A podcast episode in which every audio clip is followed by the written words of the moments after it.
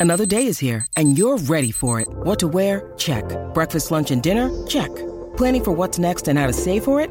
That's where Bank of America can help. For your financial to-dos, Bank of America has experts ready to help get you closer to your goals. Get started at one of our local financial centers or 24-7 in our mobile banking app. Find a location near you at bankofamerica.com slash talk to us. What would you like the power to do? Mobile banking requires downloading the app and is only available for select devices. Message and data rates may apply. Bank of America and a member FDIC.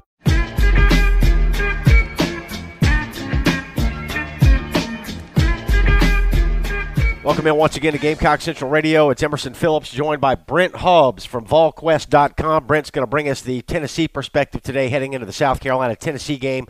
Noon kickoff Saturday at Neyland Stadium. It'll be on ESPN.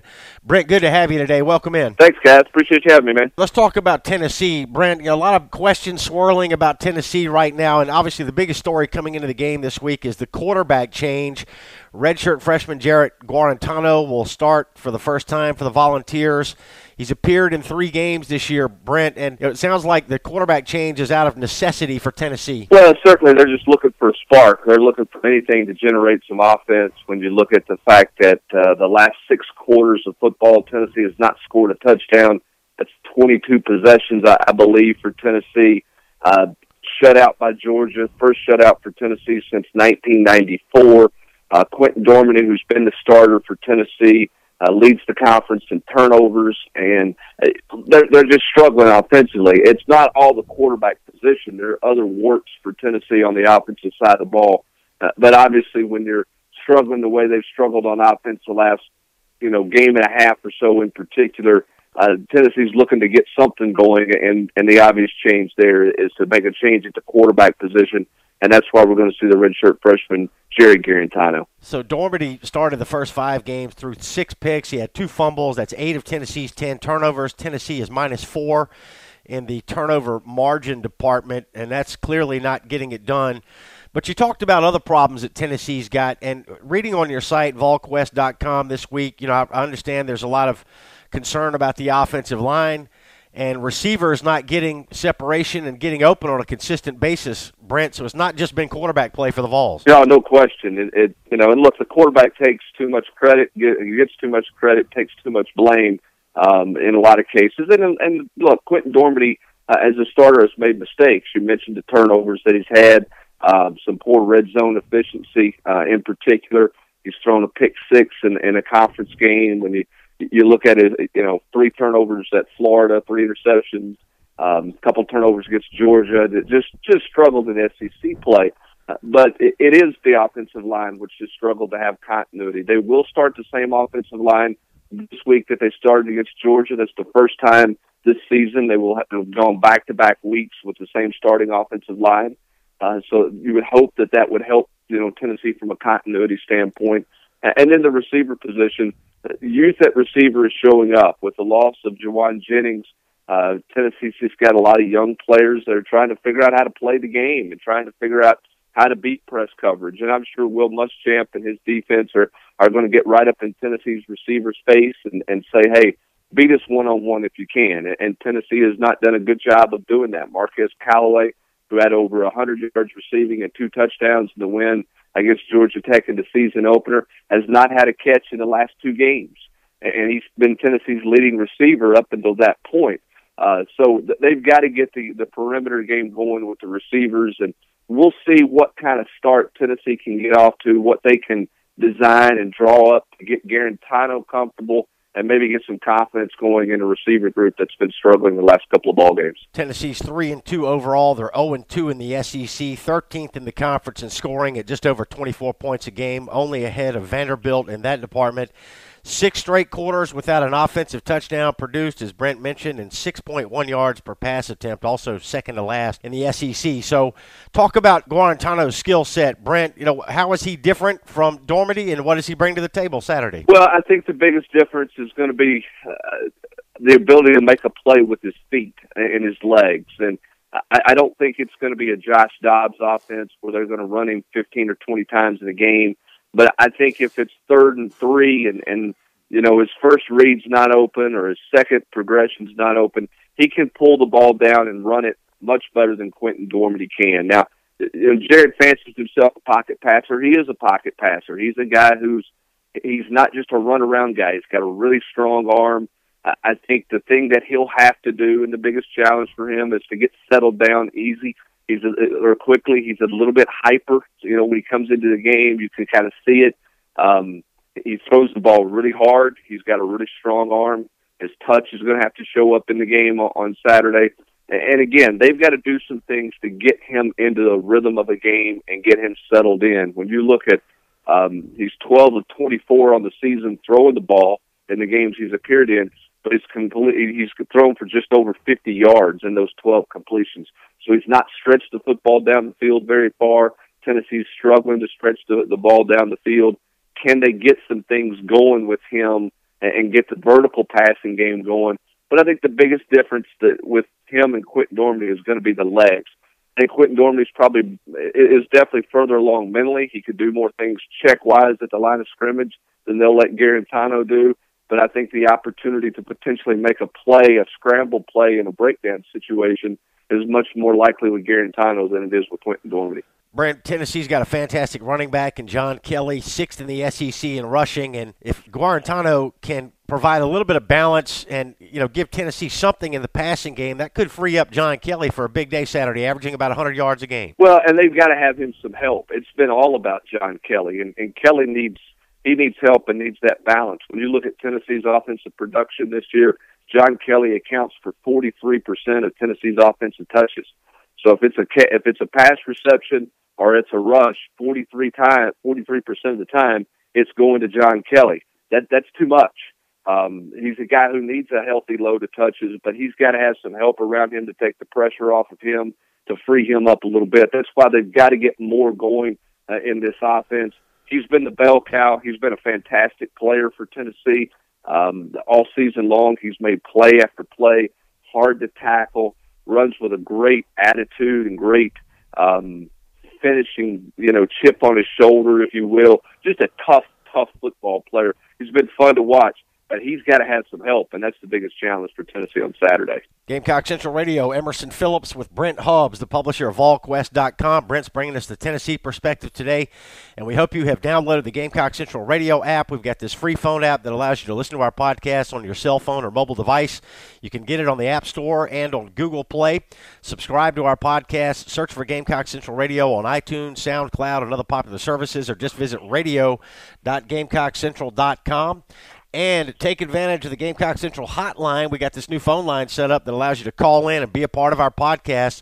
The number is 803 497 9058. 497 9058. You call in, leave us a voice message about the Gamecock team. If you have a question about Carolina football or about an upcoming opponent, leave us a voicemail and we'll play a recording of your voice on a future edition of Gamecock Central Radio. Call the Gamecock Central hotline and get involved with Gamecock Central podcasts.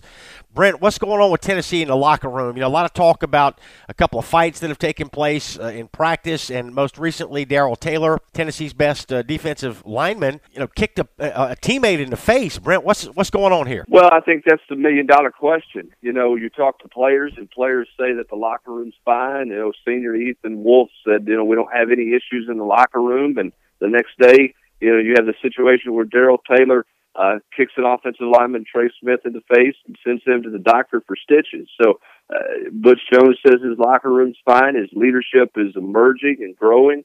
Uh, but but I think you know that remains a, a major question and a major unknown. Uh, I think the biggest question about this team on Saturday is going to be how do they handle adversity. Look, it's a 60 minute football game. Things don't happen according to script all the time. There there are issues that de- develop. There are mistakes that you know, happen, all of those things. So the question becomes, how does this team handle an adverse situation? Does the leadership pull this team together? Do they come become splintered when things don't go the right way for them? I think that's the question every Tennessee fan has when they go into this game on hmm. Saturday. Is just exactly where is the mentality uh, of this football team, and, and, where's the togetherness and cohesiveness of them right now? A very interesting piece you've got on VolQuest.com right now about you know this is a pride game for Tennessee. How much pride do Tennessee players have left after getting embarrassed at home a couple of weeks ago by Georgia, shutout for the first time since 1994, like you told us earlier. So, you know, very interesting point, Brent. And I've been trying to decide all week either South Carolina is catching Tennessee at just the right time or it could be just the wrong time. And I'm not sure what it is. I suppose we won't find out until beginning at noon on Saturday. Yeah, I'm not sure anybody knows at this point what to expect out of Tennessee. Uh, you know, my point in the column that I had on Thursday is uh, is pretty simple. You know, changing the quarterback isn't going to make this team that's a 104th nationally or 105th nationally in total offense. It's not going to make them the the New England Patriots all of a sudden, or uh, you know, a, a great offense. That they're not suddenly going to become a great defense coming out of the bye week. But what you're going to learn about this team, you're not going to solve all your questions or answer all your questions. But this week will tell you what kind of pride they have. This will tell you where the locker room is. This will tell you where th- this team is, and if this team is about team or is it about individuals? What what do we know? So uh, I do think this is a pride game for Tennessee. I, I think that you know if your if your pride's not wounded from uh, what happened to you against Georgia, if you're Tennessee, then you you certainly got to check yourself at the door as a competitor. So uh, we'll find out on Saturday. I, I think you could. I think it could be a situation where Tennessee sort of catches lightning in a bottle, makes a couple plays, and boom, takes off running.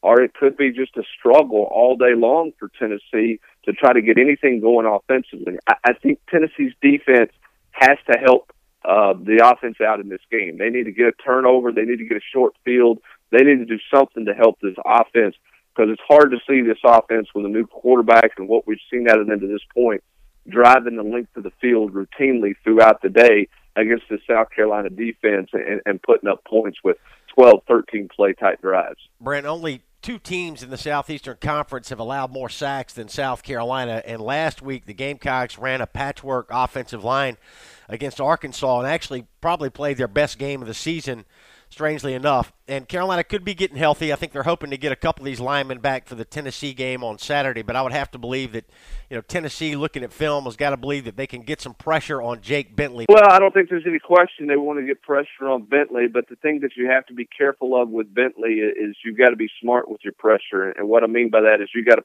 you got to try to get your pressure within the gaps. You've got to have containment because uh, what we've seen out of Jake Bentley, Tennessee fans saw it last year and the upset South Carolina had a season ago. Um, Tennessee fans and, and college football fans saw it against um, Louisiana Tech a couple of weeks ago. Jake Bentley can make a play with his legs when things break down. So you want to get pressure, but you better get in your rush lanes. You better stay in your rush lanes because if you don't, he will make you pay with his legs.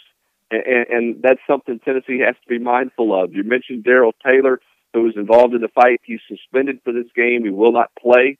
So Tennessee's down to two upperclassmen defensive ends, uh, and Kyle Phillips and Jonathan Kongbo who will get to start. And then it's it's the true true freshmen after that. So they're going to have to play with good discipline on Saturday because if they get pinched inside, Bentley's got no problem getting outside the pocket and, and, and breaking contained and making a play by extending it, you know, with his with his arm and his legs to extend it and throw the ball or just take off running with it. Nobody in the country is on the hot seat, perhaps more than Butch Jones. Brent, talk about the perception of Jones among the Tennessee fan base and in Tennessee circles, and do you think he'll be back next year? Well, I think it's too early to say about next year. Uh, we'll see. This is a critical game and an important game uh, for Tennessee. I don't think anybody's denying that. I don't think that that means that if he loses this game on Saturday, news is coming on Sunday. I, I, I don't think anybody's suggesting that at this point. But you know, we'll, we'll see how this game plays out. I, I think Butch Jones says it, college coaches say it uh, all the time. It's a week to week season in college football, and for Butch Jones, that's exactly what it is. It's it's a week to week season. The Tennessee fan base is upset. They're disappointed. Uh, it's not just from the Florida game or getting shut out about Georgia. Uh, th- this comes from last year losing the game at South Carolina, losing the game to Vanderbilt. You know, this time a year ago when these two teams met, Tennessee was in the catbird seat to go to Atlanta for the SEC and represent the SEC East. Hmm. They had wins over Georgia and Florida. At one point last season, they were five and zero oh and ranked in the top ten, and and they didn't hold it together down the stretch of the season. And um, they were favored to beat South Carolina, didn't get it done. Favored to beat Vanderbilt, didn't get it done. So instead of being in Atlanta or being in the Sugar Bowl, Tennessee finished on a down note. and has followed it up this year with, with a you know a three and two start and had a chance to beat Florida, should have beaten Florida, and, and didn't get it done. So that's where the disappointment lies in the Tennessee fan base right now, and uh, they're not very happy with Butch Jones, and, and we'll see what happens moving forward.